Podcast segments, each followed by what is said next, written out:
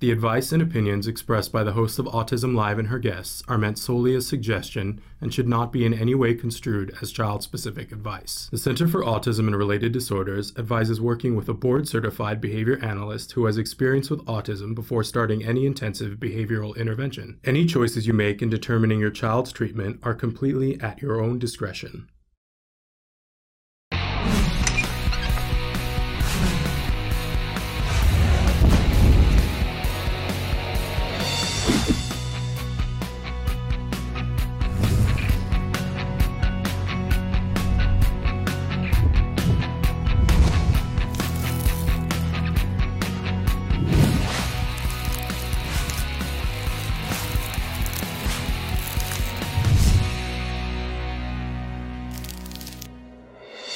Good morning and welcome to Autism Live. I'm Shannon Penrod and we're coming to you live from many places around Southern California this morning.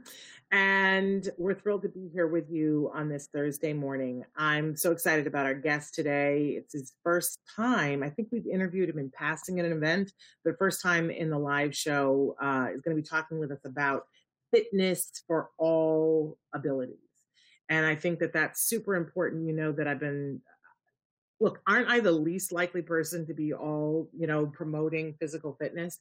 Because, I think we know that exercise is not really on my top list as reinforcers.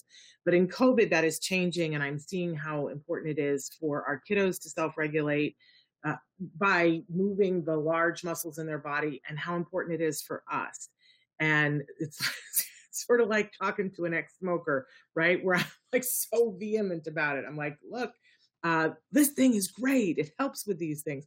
So, but it's not a one size fits all. So we're having Jake join us from Zeus Fitness a little bit later on in the show, and he's gonna give us the 411, which I'm really excited about.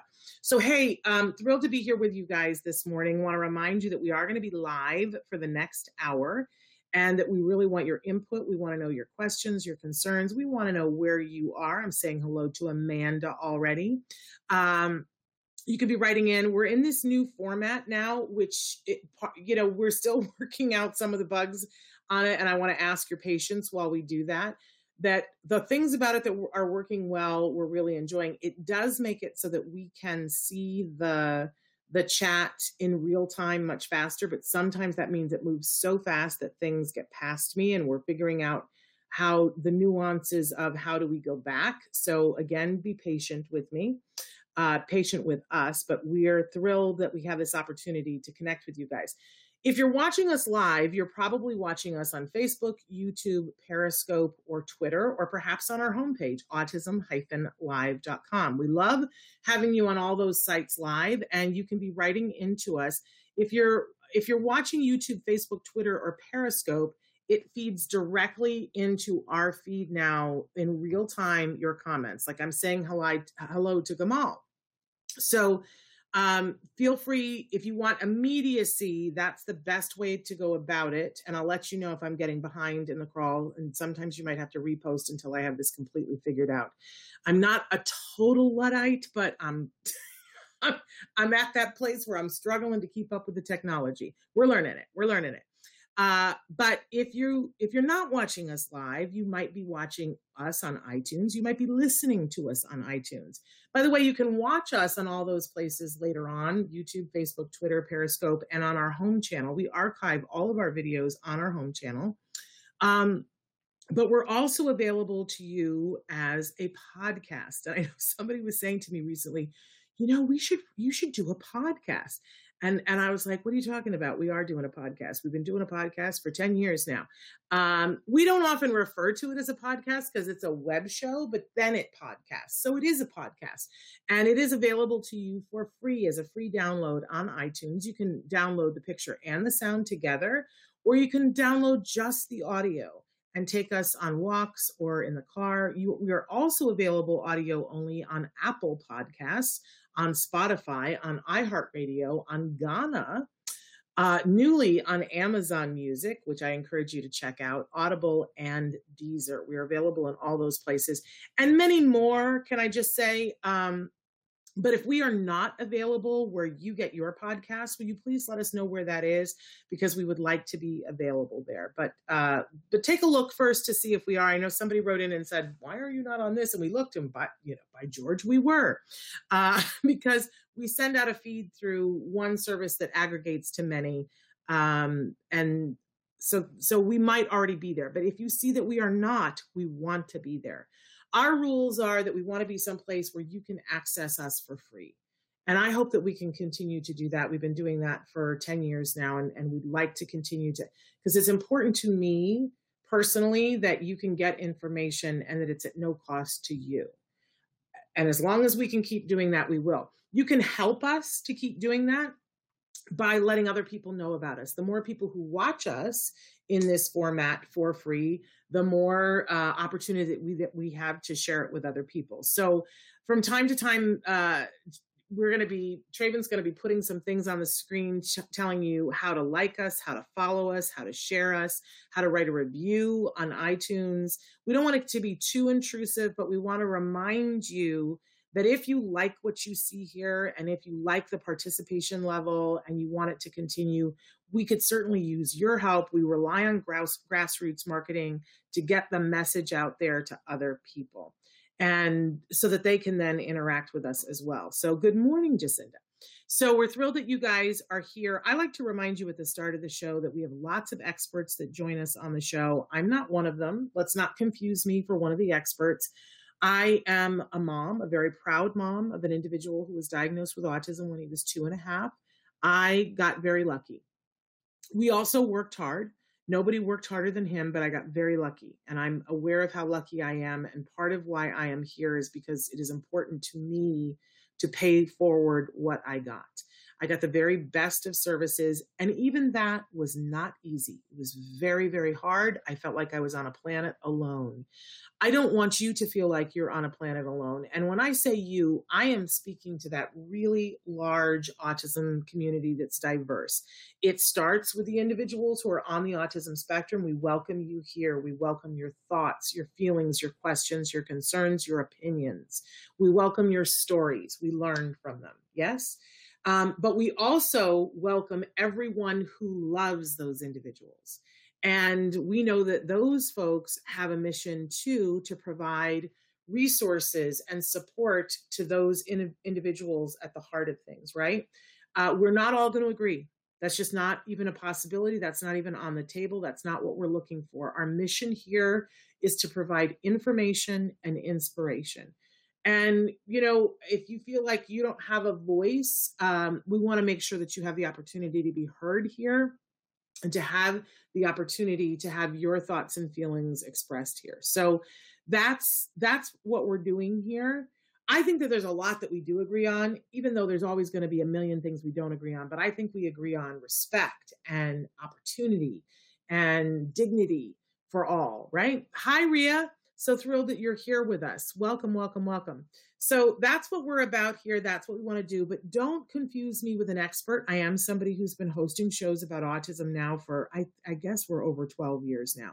That's a little mind-boggling to me. But because before this, I did a radio show called Everyday Autism Miracles. So I've been interviewing people about autism for a really long time. And so I like to say to people, I have an informed opinion. I do. I have an informed opinion, but I am not an expert in autism, and I want to be abundantly clear about that. But again, my passion here is that I don't want you to feel alone. You know what I always say here? We hold hands virtually, and si se puede, we can do this. Yes? So onward and upward. I want to tell you that on Thursdays, whenever possible, we like to share with you the jargon of the day. This is when we take on one word, one phrase, one acronym. We try to figure out what in the hey, nani are those experts talking about? What does this have to do with us? Why do we need to learn this term? What good does it do us? And my litmus test is if it doesn't save you 5 minutes and $5, then we're not doing it, right? But a lot of these things will save you a lot more than 5 minutes and $5 and will help you to get to the next level of progress. First, we give you the actual definition. Whenever possible, I make as much fun of it as I can muster because that's really probably all the definition is really good for. That's not always true, but sometimes it is. And then we give you a working definition and that helpfully helps you to begin to understand. If you still at the end of the working definition, and I usually try to give an example, if you're still not getting it, please don't feel bad about that. Just stick around, because you will start to get it. It is like a puzzle that starts to go together. And sometimes you need to have three other pieces before you will understand what this has to do with your life. So I believe that this is the first time that we are doing this jargon term on the show, which is odd to me, but I don't remember having ever done it before. Today's term is vocal stereotypy. Yeah. Doesn't that sound like some sort of weird, like a cappella group, vocal stereotypy? Let's take a look at what our actual definition is and see if we can't make heads or tails of this. Vocal stereotypy is a non-propositional utterance, oh, kill me now, characterized by repetition of a syllable, word, or phrase, example, ba, ba, ba, yep, bloody hell, wait a minute, typically used in high frequencies as emotional explanations. And we see who we're quoting here. Alajonine. Okay. I can understand the ba, I love the examples, the ba, ba, ba, yep, bloody hell, wait a minute. But if we just stopped at the non-propositional utterance, woo, there's some more jargon for you, right? Somebody had a good time with that. What in the hey, nani, nani? Let's move on to our working definition, because I'm willing to bet that you have seen or experienced this yourself. Very vocal stereotypy are sounds and words that are said or sung in order to calm or stimulate one's self. So the other day we talked about echolalia, which we talked about movie talk and, when scripting, when people say a phrase over and over and over again. Well, that is a form of their vocal stereotypy. So vocal stereotypy is the heading for all of it, right? So echolalia is when you're repeating something, right? But another form of vocal stereotypy is when you just, say ba, ba, ba, ba, ba, ba, ba, or our kids who make the high-pitched noises.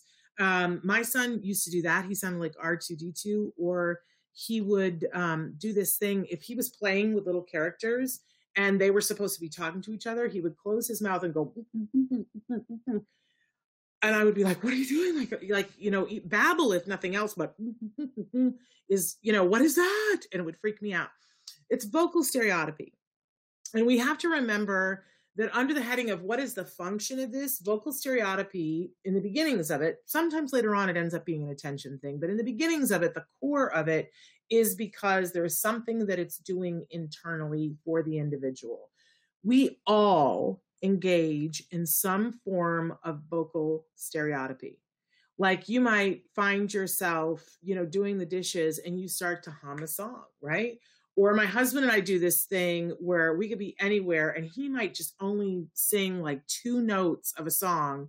And a half an hour later, I'm singing the song and he's like, did you get that from me? Because that was what was in my head, right? That's all vocal stereotypy. We all do it. So I want to be clear here that we're not talking about eliminating vocal stereotypy.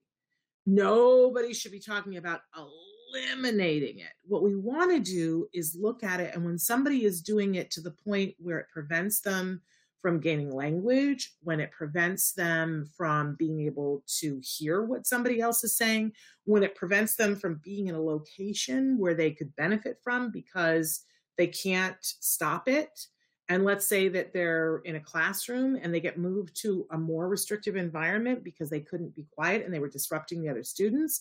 Right. Those are the things that we don't want to see, because if it gets in the way of the things you want in life, then we got to look at it. Right. And if it gets in the way of learning, we want to look at it. But again, I just can't reiterate enough. We're not talking about wiping it out. What we're talking about doing is bringing an awareness to it for the individual, just like we would. And here's the perfect example that we used when my son was old enough and had receptive language enough to understand. We were able to say to him, you don't take your pants off in school, right? Because that's inappropriate. Do you take your pants off in the bathroom? Yes, because that's appropriate. Sometimes, it's all about location. The rules for this location are you can do this, this, this, and this. And the rules for that location are that you can do this, this, and this, but the rules don't match up for the other thing, right? So we want to pick our time and our place for where we do these vocal stereotopy. And we do want to make ourselves aware of it. We've all been caught out where we say something or make a noise when we didn't mean to. And we go, did I just say that? And somebody goes, what did you say? And you're like, oh, I didn't mean to say that, right? So we've all had that moment, right? But most of us have, by adulthood, we have enough of what they call inhibition that we can inhibit. We have the thought and we know it doesn't have to, or we are expressing ourselves, we're around other people, we know this is not the place to sit. Now, this is a spectrum all on its own, which has nothing to do with autism. I know grown adults who are not on the autism spectrum, would not qualify for a diagnosis, who struggle with this, that they will hum and sing in circumstances where they really shouldn't, right? So there is, it's a gradient, a spectrum of what's acceptable to whom and where, because it's social, right? But for our kiddos on the autism spectrum, we never want to take away something that has a purpose, and this has a purpose, unless we have given another way for them to be able to get that paycheck from it. So we might say, we might set up circumstances, rules for a kiddo that you can make your R2-D2 noises at home, but you can't do them at school. You can do it on the playground, but you can't do it in the classroom, right? And that's a whole thing. There's a whole bunch of precursors before they will understand those rules, right? We'd have to work on a whole bunch of things, but we would never just say, you just can't do it in these circumstances, because if the child is feeling uncomfortable in the classroom, we need to give them something else to do that gives them the same paycheck. I can tell you it's different for every kiddo, but I know for my son, the day that I saw them get this and him get it, they had tried a bunch of different things because it's individual. And finally, there was, Peter Farad, who I just love, right? An amazing therapist, was sitting with him and he said, okay, I'm going to say something and you say something. So they both said something. And then Peter said, now I'm going to say it in my head so that you can't hear, but I'm going to say it inside my head. You see if you can hear it. And so he had the thought and he said to my son, did you hear it? And my son said, no, I didn't hear it. And he said, okay, now you do it. I want you to think something in your head, but not say it to me. And so he did. And Peter said, I couldn't hear it. Were you thinking it? And Jem said, yes, I was. And he said, now I want you to make those noises that you make in your head. Are you doing it? And my son said, yes. And he goes, I can't hear it. And then he said, now you can do it whenever you want. And my son was like, I can do it whenever I want in my head. And Peter said, yeah, because nobody knows. Ding! Ladies and gentlemen, winner, winner, chicken dinner.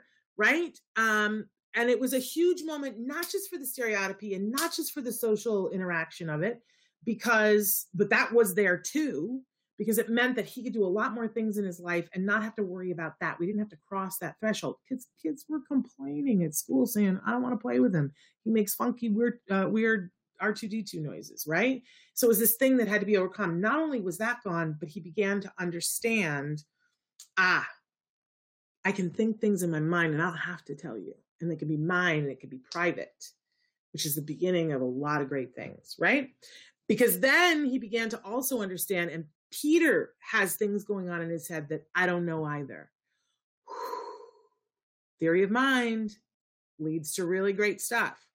So very, very powerful stuff. But it starts with that vocal stereotopy has a function. And we must never just try to wipe it off the face of the earth. Okay. And somebody is asking, what is my opinion on ABA therapy? I'm so glad that you asked that. And we don't have enough time in today's show for me to say all the wonderful things that I think about PAWS, great quality ABA. And there is a big difference, my friends, between great quality ABA and ABA and what a lot of people are calling ABA. And I could take 7 shows and never finish talking about all the different aspects of this. But I'm a parent who watched my son have 5 years of really good quality ABA. And my son went from somebody who was nonverbal and couldn't express himself and would have run gleefully out into traffic if I didn't throw my body in front of him, right? To somebody who this week is working on his Harvard application. And that, my friends, is because of really good quality ABA. He is the most well-adjusted person I know, has a great sense of humor, has great friends, like understands that, you know, he does not have to be like everybody else. He does not have to think like everybody else, that he has things that he can think and do that are unique to him. He's not trying to be like everybody else, but he understands when something happens and somebody, you know, does something that is, you know, because they're thinking different than he understands it. He's not in a world where he's like, what just happened? He understands you have a choice. Society chooses to do this, you know, on a job interview, shaking hands with somebody and making eye contact are important to that person. It's not important to me, but I understand if I want the job, I gotta be able to do that for this amount of time. He had really good quality ABA. And so I'm a big proponent of really good quality ABA, and I'm constantly fighting for that. Okay, we're past time when I was supposed to bring Jake in, but I do wanna just say, somebody said I have a 4-year-old who has been doing some crazy stuff, like even eating in inanimate objects,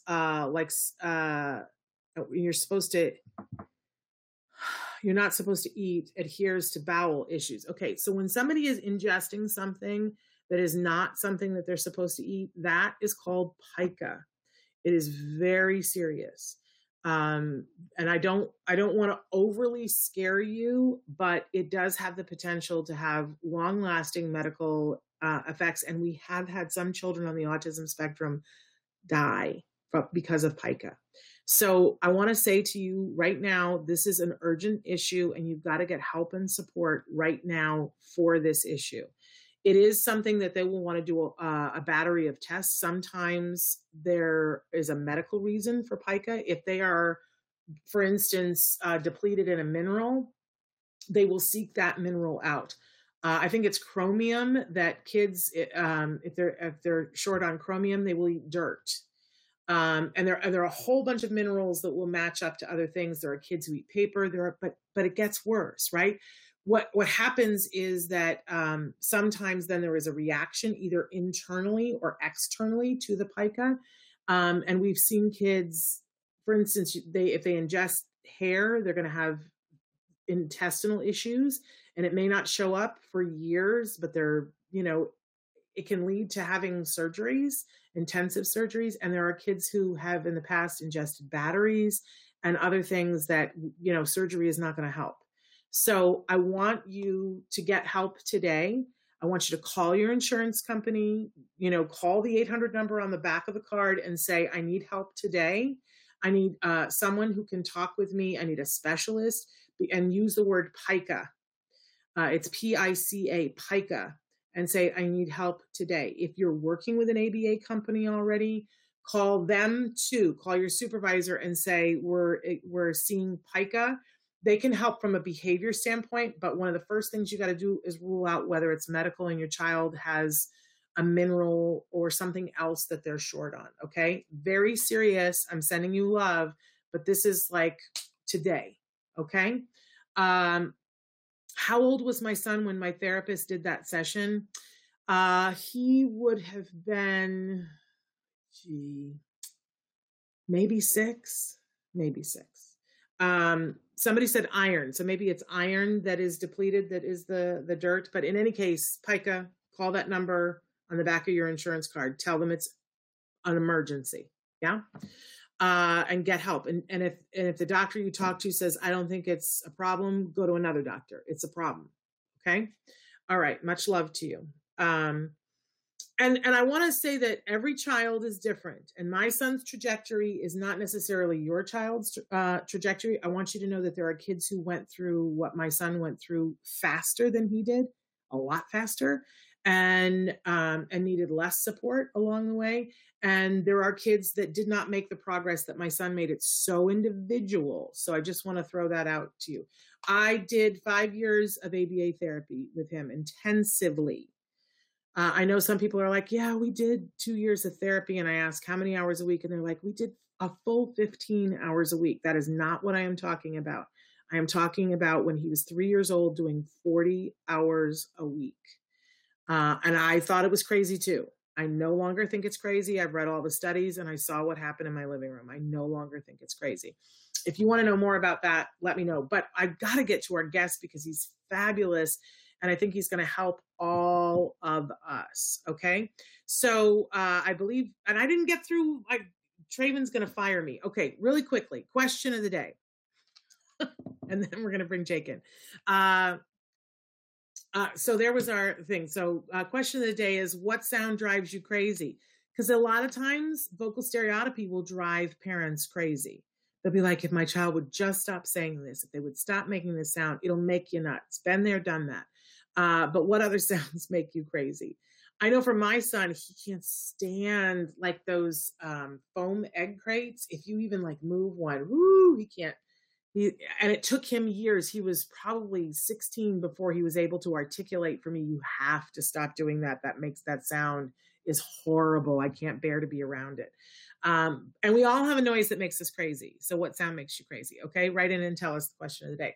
And we always have a topic, and we didn't even, on Monday, we didn't even get to the topic because I got off track, but our topic this week, letting it go. Oh, I needed this. There's a whole bunch of stuff we got to let go of. And you got to start looking at what's packed in your bag that you can let go of. I'm having to do this right now, you guys. What are we letting go of? Because we can't do it all, especially with COVID. There's a whole bunch of stuff you can't affect change on. You can't change. So what are we letting go of? Let's, we'll continue to talk about that. But I've got to get to my guest. The yelling. That, is that the sound that, yeah, I can see why that would drive you crazy. Airplanes flying over. We live near a base. Nail files. Woo! Those are all the sounds. Okay, so as I said, the first time on the show, Jake from Zeus Fitness is here with us, I believe. Let's get his camera up and running.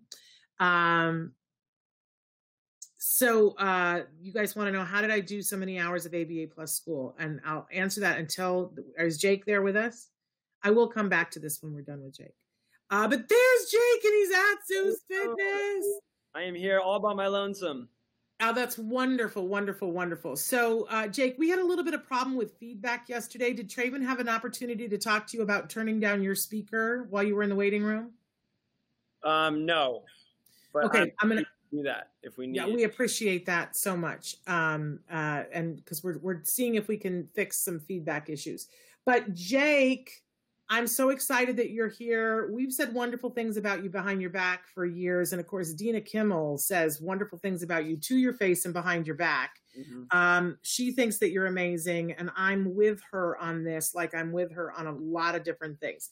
So tell us, first of all, about Zeus Fitness, and why did you create this?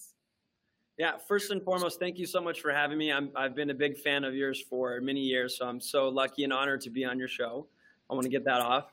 Thrilled to have you. So Zeus Fitness was created to empower individuals with developmental and other disabilities to become more physically active, really at its core. The years and years that I was working with individuals with different abilities in public schools, private schools, nonprofit, you name it, I kind of worked in that area. And the one thing that I noticed that I know a lot of parents and professionals have noticed is that a lot of individuals with disabilities are very sedentary for a number of reasons. Medication, there's a lot of weight gain and a lot of side effects with the medication that's being taken. And just a lack of excitement around movement. And I know that feeling is shared by many, that exercise doesn't elicit a lot of excitement. So really, like, Zeus was created to empower, but also to show that exercise can be fun. And there are ways of engaging with this population when it comes to movement-related activities. Simple, tricks and equipment and games that we can, have fun. We're not really exercising, but we're moving our bodies. And we're sweating, and we're eliciting a lot of those same effects that exercise does, but in a really fun environment. All of which is wonderful, and thank you for all of that. I feel like some of the problem is, and I think I've been a part of the problem for a long time, is that because We don't get excited about fitness. We don't get the buy-in. So talk with us just for a second about what the benefits are for us as parents and for our kiddos when they're getting this exercise. For sure. So, and this, I could talk to you for hours and hours about the benefits, but I want to touch on just a few things. I think, you know, starting with the individual themselves, right? Benefits. We have all the, you know, kind of typical benefits of exercise: cardiovascular health, you know, stronger muscles, bone density. You know, we feel better, you know, after exercising typically. But, you know, a lot of things that we've noticed, and there's a lot of research behind this, you know, movement-related activities for this population, motor planning, getting the body connected, brain-body connections, knowing left from right side of our body. How do I access those specific sides? Crossing midline. You know, a lot of these kind of movements that we kind of take for granted, right, that are often learned in early childhood with crawling and climbing and jumping, that oftentimes individuals who might have a disability might not have access to, might not have learned, might not have been exposed to, right? So just in addition to all the other benefits, those core things that help them move better throughout daily life, right? Performing activities of daily living. We need to carry groceries, walk upstairs, sitting, standing, right? All those things that sometimes, you know, I feel like a lot of individuals with disabilities, you know, despise getting up from the couch because they might have pain, because they might not have been taught to properly squat. You know, when we have to carry things, help mom or dad carry things across the room. I don't want to do that. Well, it might not be they don't want to. It might not be I don't physically have the strength to do that. And they might be able to verbalize that. They might not. So really, I mean, and again, there's so many more benefits, but those are some of the big things that I really like to touch on with the athletes, you know, the individuals themselves. Parents, I mean, for instance, when our parents bring their kids to our classes, that's an hour of, I want to say, relief. I want to say you have time to do other activities, you know, similar to, you know, school, right? When you have a period of 6 hours or 5 hours, whatever their schooling is, that gives them, you know, mom, dad, siblings some time to do various other activities, right? Knowing that their kid is doing something productive, like moving their body, sweating. Right. So again, many more benefits, but really just holistically, you feel better when you exercise. And until you start exercising, you don't understand that. You don't want to understand that. Right. Oftentimes I know I'm not, it's not for me. I know I'm not going to feel good after. Well, have you ever tried? You know, so yeah, I mean, again, we can go on and on about this, but those I think are the big things why exercise is so important for really everybody. But even more so for our individuals with various abilities. Yes, and the audience here knows I'm a recent convert, that I'm not somebody who is known for loving exercise, let's be honest. But in COVID, push has come to shove, and I've had to, and now if I don't, I see and feel a difference. I'm still struggling to get my person on the treadmill every day, but I know that when I get off of it, I'm going to feel better for hours afterward, and that the whole next day I'm going to feel better. That's a huge, huge thing. And that's really reminded me that with our kids doing, and part of the reason why that is so important to me right now is the demands of my day, because my day is here and I'm like this into a computer. And if I'm feeling that, what are our kiddos feeling with this distance learning of a school? I feel like it is imperative that we get them up and moving. And for parents who don't know, if you haven't been watching the research for the last couple of years that we've been covering on the show, we know that crossing the midline that Jake was just talking about, we know that our kiddos, after they do that, show more cognitive skills. It lights up something in the brain for them, cognition-wise.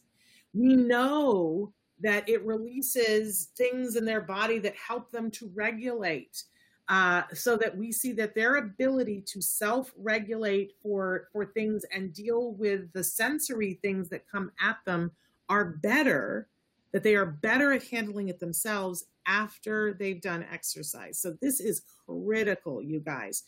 So Jake, what about for the parents who say, well, that's all wonderful, but I can't get my child to exercise? What are we doing for those parents? What do you got in your basket for them? For sure. So I think that's a great point, you know, and oftentimes parents come in with that very topic. My kid hates exercise. They refuse to do it. And oftentimes what I always ask the parents, have you ever tried exercise? Have you ever, and exercise is such a broad term, right?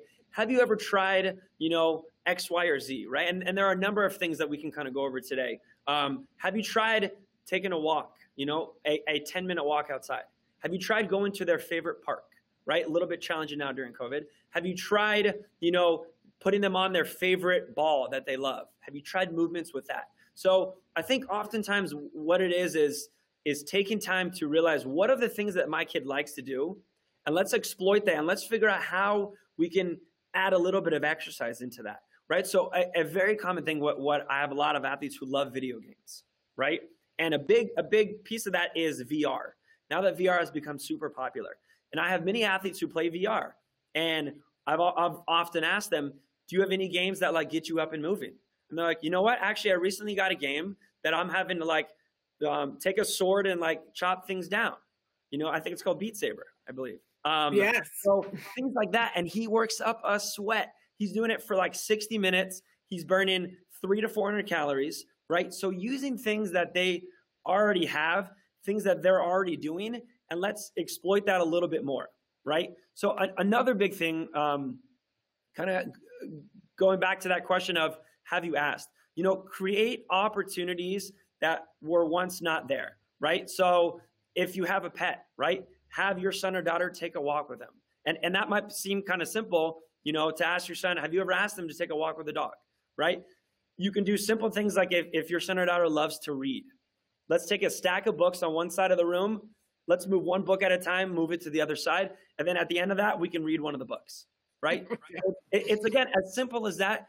You have to get really creative with exercise, right? You got to think outside the box. The traditional forms of movement, right, are not often going to work with many individuals, right? The typical, let's do a squat thrust with a barbell, probably not going to work. Let's go run on a treadmill, not going to work. But are you going to run to go to a friend's house? Let's run. Let's see how fast you do it. Let's race. You know, so I think the big thing is being creative with what you do and your approach to exercise, and, you know, not so much thinking that exercise has to be a certain way, right? Exercise for us at Zeus, move your body in a positive way. Get a little sweat, get your heart rate going a little bit, but it's about finding what they love and then exploiting that. I think that's like hands down the number one tip that I can give. Find out what your kids love. And I see, you know, swimming. Yes. Some people are typing here. That, like, if swimming is what they love, let's do that more. If you have access to a pool. So I think that's the biggest thing is finding what they love. Let's do more of that. And I love that comment about the swimming, because a lot of our kids love being in the water. Not all of them, but a lot of them do. But a lot of times we just stick them in the water and we don't take the opportunity to exercise. Like, we don't say, okay, I'm going to race you to the other side of the pool. And we just let them splash around in the pool. But we could take it and make it fun and play games that end up being exercise in the pool. So, Shannon, really just on that point, you know, and I totally, as an exercise professional, someone who does this, I understand the challenges sometimes that parents are faced when they have a full day of work. They come home and it's, oh, now I got to go do this, right? And I urge everyone to kind of reframe that mindset when, you know, swimming can be fun for both the parents and the son or daughter, right? And going back to what are the benefits of exercise? Exercise can be and could be another opportunity to bond with your kid, Amen. Right? That is like such an incredible piece. I have many parents who come in and say, we signed up for a half marathon. We did it as a family. We've never done that before. Like, that's awesome. Find things that you can do as a family. If you all take bike rides together, do it as a family. So that's another incredible benefit that I'm so glad that we got to, something that most people don't think of. Yeah. And I'll tell you guys, until you try, you don't know. There's a wonderful story in New York, on Long Island, a family that they're very much in the news all the time, that two sons on the spectrum who are on the more severe end of things. And they started running with the one son, and it helped so much with the self-regulation that they started running with the second son, and first mom started running with them, and then now dad runs with them. these young men compete in marathons, like, you know, I'm talking mainstream marathons, and they run as a family now, and they were not a running family, but it's something that they do together. It's the way that the family has been able to connect with these boys. They're young men now, but you just don't know until you try what it is that they will like, but super important. So I want to talk a little bit about what Jake does and how he does it. But Jake, let's pause for a second and say that your gyms are you have multiple gyms or just the one in Los Angeles? Okay. But, you know, we've talked about this with COVID. You know, a lot of times you guys will be like, well, that's great. It's in Los Angeles. Thanks a bunch. But with COVID, you've taken a lot of the stuff you do and you've got stuff that's available online. Talk to us about what they might find if they were interested in Zeus Fitness. Yes. So I think we started this back in March, right? We, as soon as we got the stay-at-home order, you know, our motto at Zoo is adaptive, inclusive, active, right? That was a perfect opportunity for us to adapt to our surroundings. And I know everyone is in that same boat. But we thought to ourselves, how do we still offer our services and programs when we're not seeing people in person? Virtual, you know, training is obviously what everyone has kind of come to, virtual interviews. So we have all of our sessions on Zoom or Discord or Facebook Live. Like we have various ways of giving people the opportunity to exercise virtually. But right now we offer private training virtually, which can be done anywhere, right? And that's always fun to see kind of where people are out. Sometimes, you know, week to week it changes. But if you bring a computer, you can really exercise anywhere, right? And we show you how to do that. And then we also offer 4 group classes every single week. And we've been doing that since March. Our classes are all donation-based. So which, and we started that from the beginning. You know, when we started Zeus, it was to create these opportunities and to empower. And we never wanted money to be a reason why someone can't enter into a fitness routine, right? That's one obstacle that we wanted to take away. So donation-based only classes. We offer 4 every week, Wednesday, Thursday, Friday, and Sunday. 2 circuit-based training classes. So we get the heart rate up. We do various exercises, full body. We do a Zumba class and we do a yoga class. So they're a lot of fun. There's something for everyone. We are always trying to create new classes during the week when time permits. So that's something to always be on the lookout for. But, you know, the another thing is parents say, like, my son or daughter hates, like, virtual classes. They're all day on Zoom, right, which we totally understand. But this is something that's a little bit different. You're on Zoom, but you're not sitting, right? If we do our job right, you're not going to be sitting for the entire time, right? So you're standing, you're active. And, again, we're showing you ways of using things in your house. Use your couch. There's a million things you can do on your couch for exercise. A pillow, a TV remote. Like it's fun. We know sometimes our circuit-based classes, we ask for our athletes, our participants to grab cans of food, right? And everyone loves showing, oh, I have baked beans and I have a thing of mushroom. Like, awesome. So we can do some weight training with that. So it's, again, being creative with how you exercise. You need equipment at all. I would say probably 95% of what we do is body weight only, teaching your body how to move properly through the camera, right? So if they wanted to do the group classes where it's a donation situation, or if they wanted to do, because no matter where they are, they could sign up to do one-to-one personal training. That's not a donation. That's a specific thing that you'll need to pay for. But where would they go to get more information and to get signed up, Jake? So I would say that the easiest way is for them to email me directly. All of the information is on our website. The links specifically are through us. And we just like to interact a little bit to see maybe what class might be a better fit. You know, just kind of initially when our families have not come in, we haven't met them, especially now that it's virtual and people can join really from anywhere in the world. We ask just that you send an email, and I'm sure there's a way to do that, jake@zeusfitness.com. Type that in somewhere. Super easy. The information's on the website to access my email as well. And we send out a weekly email blast with the login information for the Zoom. And we do that partially just for security. You know, we like to make sure that just we don't have random people joining. We want there to be some continuity and consistency. And if you're serious, we would love to have you join our classes. and participate. And quite honestly, there's some paperwork that they'll have to fill out, because you can't be doing this kind of thing without making sure that you legally jot the, you know, I's and cross the T's, right? Right. You need to be able to, but it's all very, you know, normal kind of stuff. So we want to encourage people. So you can go to Zeus Fitness, or you can write jake@zeusfitness.com. Okay, so let's talk a little bit about when they're getting started. You have a very specific process that you take people through. You were just saying, you know, you sort of look at, and, you know, there's a little bit of a, you know, you interview people, correct? When you're started, to see what they need, what they want, what they can do, correct? For sure. So there's always like an initial assessment, and this is really more so with the private training in particular, right? So typically when they would come into the gym, it would be kind of a meet and greet. Get to know me, I want to get to know you, get to know the space that you're in, right? Oftentimes when someone's walking into a gym, like there's automatically red flags, like this is a gym, I'm out of here, right? So we try to ease them into that process. And again, the first, you know, couple minutes of whether it be on Zoom or in person is, let's just talk. I want to get to know you. What are your hobbies? What do you like to do? What are you currently doing physical activity-wise? Do you love to swim? Do you love to bike ride? How often are you doing that? Just to get an idea of what they're currently doing, that helps us better create a plan moving forward, right?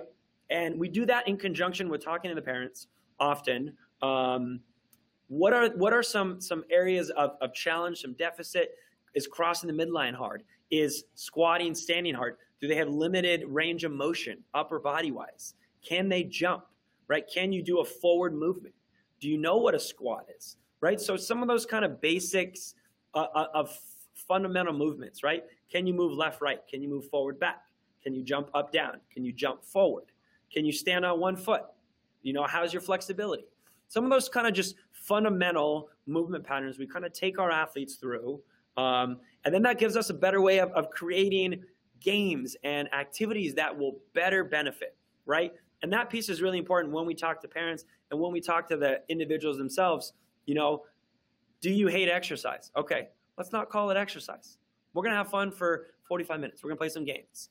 Are there going to be exercises in there? 100%. Are they going to know it? Hopefully not, right? We're doing our job right. So that, I think, is really, you know, everyone is so different. Some of our athletes love the traditional exercise. They love to squat. They love to sprint. They love to do ladder work. They love to lift dumbbells, you know, heavy. So it really is specific to each individual. We tailor the workout. There's no cookie cutter routine. But if you said, give me a routine, well, I gotta go over a couple of things before I can give you that routine, right? So that is very specific to each individual. Okay, we have a question that came in. This is a question for Jake. So many people on the spectrum have self-restrictive diets. One person in the UK only eats potato chips the majority of the time. Is there any way to help these people on the spectrum? I just want to say that Jake is a fitness person, not a nutritionist. But you've worked in this space for a while and may have come across this. Do you have anything that you would like to say to that? Yeah. So yeah, and this is a great question. This is something that we come across all the time. It's not always potato chips, but something of the like. So yeah, again, I'm not a nutritionist, so I can speak only on the experiences that I've had with several individuals. And oftentimes this is the hardest part about weight loss, about entering into exercise routine, all of that. Nutrition is such an important piece. But what I can say is that oftentimes when someone enters into an exercise routine, when we start them with exercise, oftentimes what we see is a mindset change. And with that mindset change comes usually healthier eating, right? Almost during all of our sessions, healthy eating is something that we bring up. Hey, did you try something new this week? No. We're going to keep asking, because one of these days we're going to get something new, and we're going to cheer, and we're going to be super excited. We're going to exploit that, right? So mindset change is really an important piece, and that often leads to behavior change, right? So I think when you look at it holistically, you know, that specific behavior, you know, a lot of individuals on the autism spectrum especially have a lot of aversions to certain foods, textures, tastes, colors, right? And that often, you know, there are specialists to help with that in particular, right? But what we often say is, you know, always keep trying to offer new foods, right? And I don't always love this a kind of a response to food, but you know, oftentimes we say, if they're going to eat chips, you know, at least try to incorporate something small, something a little bit healthier. So if they're going to eat chips, let's try taro chips, right? Root vegetable, they still get the crunch and the feedback, maybe putting it into a separate container so they don't know, they don't read the ingredients, they don't know what it is. So that, like, it is sometimes a trick. Again, getting creative with what you do. If they love pasta, okay, there are brown rice quinoa pastas. Let's sneak those in. Do they taste the same? Not really, but if you put some good healthy sauce on there, you probably won't know the difference. You know, so it's, I think that's the best tip, is getting creative with what you do. Zoodles, zucchini noodles, try that. They might really love it. If it's the noodle, if it's the stringy texture, try that. Do zoos, is that a zoo, zoodle zoos? Is that your favorite dish? Exactly. Okay, and somebody said, so cool, and thank you so much for doing this, what you're doing and working with these individuals. I gotta say that Dina Kimmel from We Rock the Spectrum Kids Gyms has talked for years about you and how amazing you are and the difference she's seen with so many people. And I do want to say this, and it's just not something that I say often, and I asked permission this morning to talk about this, but I have been saying forever, Dina has been elbowing me forever, and I've been saying, yes, yes, I'm going to do this, to have my son do something with Zeus Fitness. And we're in COVID, and it's now, and this is the moment, and I see how important it is. And I'm not the person to lead my son to good fitness. I'm seeing how important it is, but I'm not the person to lead him. So my son has started to work out with Jake, and it is amazing. Jake is amazing. I'm so impressed with you, Jake, and my son is loving it. And I'm so excited about what he's going to be able to do with you. And normally I try to keep all that stuff separate, but I think you guys should know when we vetted somebody to the point where Dina and I are saying that they're amazing, and that I honestly think that part of my holdup before was I didn't have time, and he didn't have time to run him over to the gym. But because we're doing this online, it is perfect for us. And so I love that you've been flexible enough to be able to do that, because I think it's going to open the door for a lot of people. So again, what is the Zeus Fitness website, Jake? ZeusFitness.com. Super easy. Here's how it's spelled. There it is. There it is on the screen. ZeusFitness.com. We have all the social media as well. So feel free to type in Zeus Fitness and you'll find us. And for those of you who are listening on podcasts, it's ZOOZ. So, because I think it sounds like Zeus when we're saying it, like the what is it, the Greek god? But it's ZOOZ Fitness. So in any case, Jake, we just think that you're amazing, and thank you for doing the work that you're doing. I'm challenging all of you to at least go to the website, look around, and think about taking one class to see. It's a donation situation. So, what is that? Basically you pay what you can, or you pay what you think, right? Jake, is that what it is? Mm-hmm. So you should try it, because I'm telling you the difference that it might make for your kiddo would be worth the very small investment in time. And you won't know unless you try. And Jake is a little bit of a miracle worker. So, and maybe not a little bit, maybe a lot. So, Jake, thank you so much for being with us, and we're going to check back with you and have you back again sometime soon. Thank you. Thank you so much for having me. Thank you all. All right. You take care. Bye-bye. I wanted to take just a second here at the end of the show, because somebody asked, how did I manage to do so many hours of ABA with school? And if you're just tuning in and you missed the conversation earlier, because we were talking about good quality ABA versus what a lot of people are calling ABA.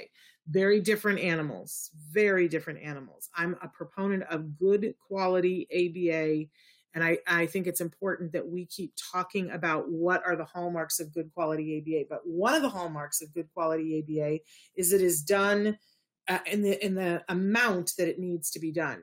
We all take prescriptions, right? Doctor prescribes penicillin for you, and they say what?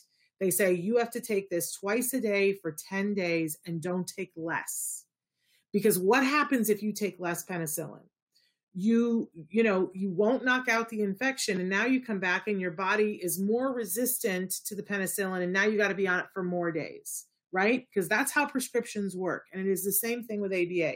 There is a unique prescription for every single child, right? But we do know that for the vast majority of children, not maybe all of them, but the vast, vast majority of children that are under the age of, say, 6, we know that research is in and shows that across the board, whether they have a lot of skills walking in the door or they don't have a lot of skills coming in the door, 40 hours of the ABA therapy is the best.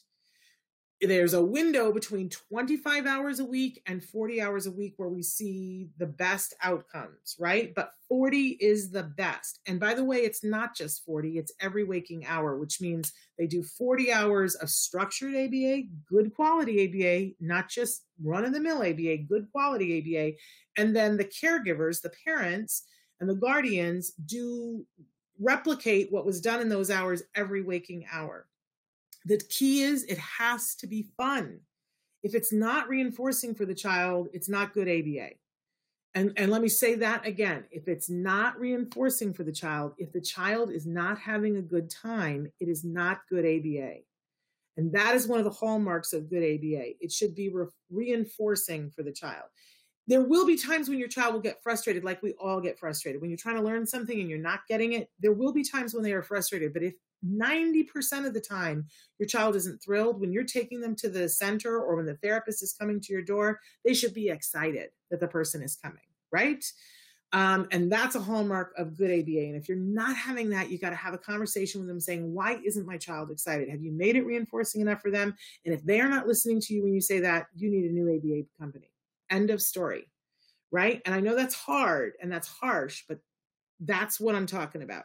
So how did I do 40 hours when my kiddo was going to school? And hear me say this, that when my child was 3, the school district, and he was getting ready to start ABA, he started ABA like the week after his 3rd birthday. The school district said, oh, no, we want him for 8.5 hours a day. And I am a former teacher. I love teaching. I love schools. At 3, that was not the place for him. I don't care what they have in the school. There is no study that shows that at 3 years old that a school can do what intensive ABA can do. There's nothing. There's no study that shows that. In fact, there are tons of studies that show the exact opposite, that sending your child to school at that age is the equivalent of doing nothing. Nothing. And I think it's worse than nothing because it's sometimes sensory-wise, it's torture for them. As much as I love school and I love the interactions that can come when school is in session and not in COVID, it is not the place for a 3-year-old on the autism spectrum. Intensive, this is my opinion. I told you I have an informed opinion, but I'm not an expert, but I've lived through this and I'm a teacher.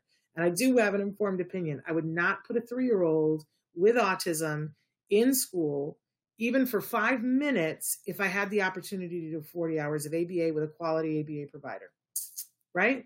So the first year that my son did ABA, 40 hours, we did do some speech and OT, but it was only when it didn't impinge upon the ABA. Okay, I put the ABA first and said to the school, here's what time he has around that. If you can fit into that, great. If not, we're not doing it. Because I knew that the study showed the ABA intensively was what was critical. By the way, in the first year, the school wanted to put him in the most restrictive environment. I don't even want to talk about that. It was so horrible where they wanted to put him, right? But the most restrictive environment where he wouldn't be with any neurotypical kids, where there were kids with helmets on their head, beating their heads against the wall. No, right? A year later, after a year of intensive ABA, they offered him full inclusion in a preschool. And so the first year he was just at home. The second year he went to preschool. He started the year going to preschool. It was just half day and he went 3 days a week. And then eventually towards the end of the year, he went 5 days a week, but he went with a CARD aide, a Center for Autism and Related Disorders aide. And then later on, they transitioned to a school aide. And so then the next year he went to kindergarten, fully included. My son has been fully included ever since that. And it was hard. It was really, really hard. When he was in kindergarten, kindergarten was only half day, and that's not in many places anymore. Thank goodness, because kindergarten should be full day, right? But we were still at that point doing 35 hours. So he would go to kindergarten in the morning. We would do 35 hours of ABA. That meant we were doing sessions on the weekend. That meant that we prioritized ABA over a lot of other things. It didn't mean that we didn't do things, but when we went to Little League, we went with a therapist. When we went to a birthday party, we went with a therapist, and we had a list of what are we working on at this birthday party. Okay, we're going to see if we can get him to initiate a social interaction twice. I'm telling you, this is where the good stuff is, right? Somebody said we got rid of the first ABA team after coming across Autism Live. I got to tell you guys, it is such a thing with me. I used to always be on here saying ABA, ABA, ABA, ABA. And then insurance started and all these people were doing ABA and people were writing in and they were saying stuff. And I was like, what's happening? And then I went out into the field and saw there's a lot of bad ABA out there. And of course, our advocates had been telling us this for years, that they were the recipients of really bad ABA. And we need to, if you don't know, you don't know. We need to shed a spotlight on it, and we need to report these things because there is a governing board that's supposed to prevent these kinds of things. And somebody says it won't be for the rest of the rest of your life, but it will change the rest of your life. And that, amen to that, sister, because it isn't for the rest of your life, but it will change the rest of your life if you do good quality ABA in the amount prescribed. And you do it for a period of time. I love one of our old regulars on the show, Dr. Jonathan Tarbox, would always say, you know, it's like having an Olympic athlete. You're going to sign up for a number of years and know that the priority of the family is going to center around we're on this mission. But there will come a time when you won't be, it won't be your every waking hour if you do it right. And if you do it at the right prescription, all of our kids will. Oh, you said, oh, that's for me. That's a quote for me. I'm going to crochet that onto a pillow. It won't be for the rest of your life, but it will change the rest of your life. I said that really because I believe that. I absolutely believe that. Well, that's just brilliant. Thank you for quoting me to me. I love it. But it is true. So if you're within the sound of my voice and you are doing ABA, check and see if you're doing good quality ABA. Meet with your team. Talk about things with them. Ask to see the progress. Ask to be a part of it. Ask for caregiver collaboration so that you can learn what they're doing, so you can do it in all the hours that your child is awake. Make sure you're getting the right prescription. You know, insurance between the ages of 2 and 5, maybe even 6, if you push, they will give you that 40 hours of funding because they know they have to. You know why? Because the research is there. If you don't do it, they won't force you. They'll say, oh, you just did 20. They will never give you 40 down the road. Fight for your 40, fight for it now.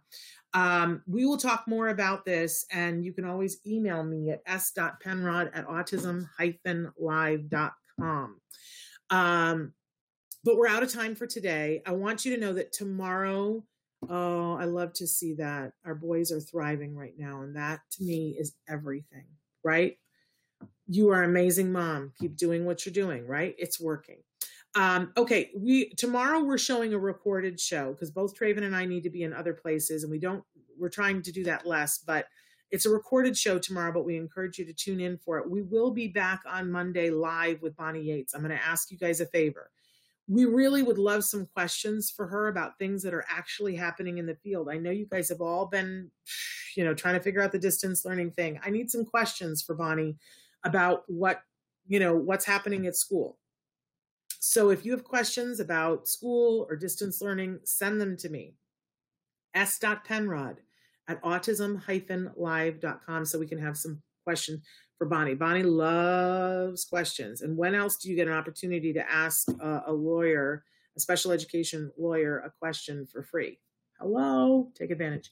All right, and we got a great lineup for you next week. We will be back on Monday. Until then, give your kiddos a hug from me and one for you too. Bye-bye for now.